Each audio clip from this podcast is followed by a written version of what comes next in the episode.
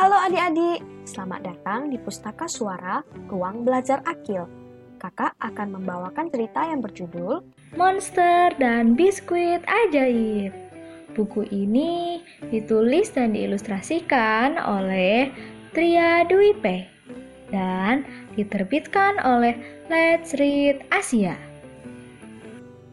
Yuk kita simak. Pagi-pagi, saat Rara sedang asyik membaca buku kesayangannya, Roar!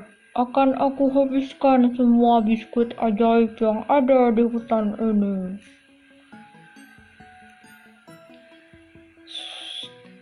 Siapakah yang melewati pintu kamar Rara sambil melahap biskuit kesukaan Rara itu? Rara harus mengambil biskuit dari tangan monster itu. Untuk itu, dia memasuki hutan fantasi. Ke mana monster pergi? Dia berjalan ke arah rawa. Hap, hap, hap. Jangan sampai Rara jatuh ke dalam rawa. Di depan sana, monster sedang mendaki bukit pom-pom yang dikelilingi danau lava.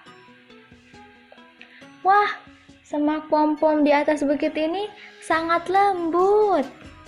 Namun, Rara harus terus mengejar monster yang sudah jauh di seberang. Aha!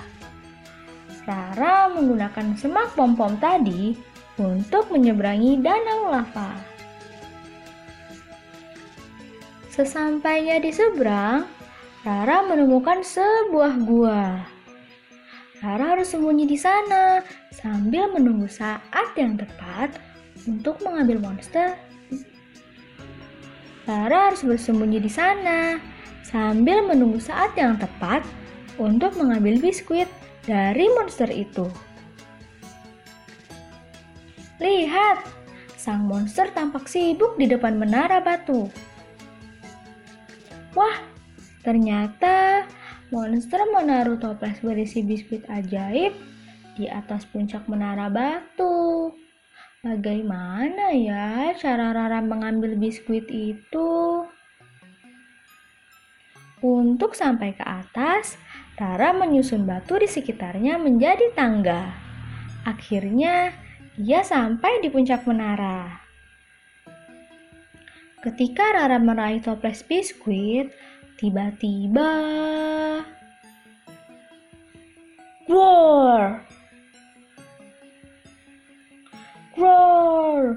Papa monster lapar. Ayo, beri Papa biskuit. Sambil menyuapkan biskuit, Rara mengingatkan Papa untuk tidak lagi meletakkan biskuit kesukaannya di atas lemari yang tinggi. Makan biskuit banyak-banyak sebelum sarapan. Yuk, sarapan dulu. Mama memanggil. Di, di meja makan, Rara menceritakan petualangan kecilnya kepada Mama. Cerita ini dinarasikan oleh Kak Hofsoto Uya dan disunting oleh Kak Firya. Buku Suara merupakan program yang diinisiasi oleh Ruang Belajar Akil untuk memberikan media alternatif bagi siapa saja yang membutuhkan.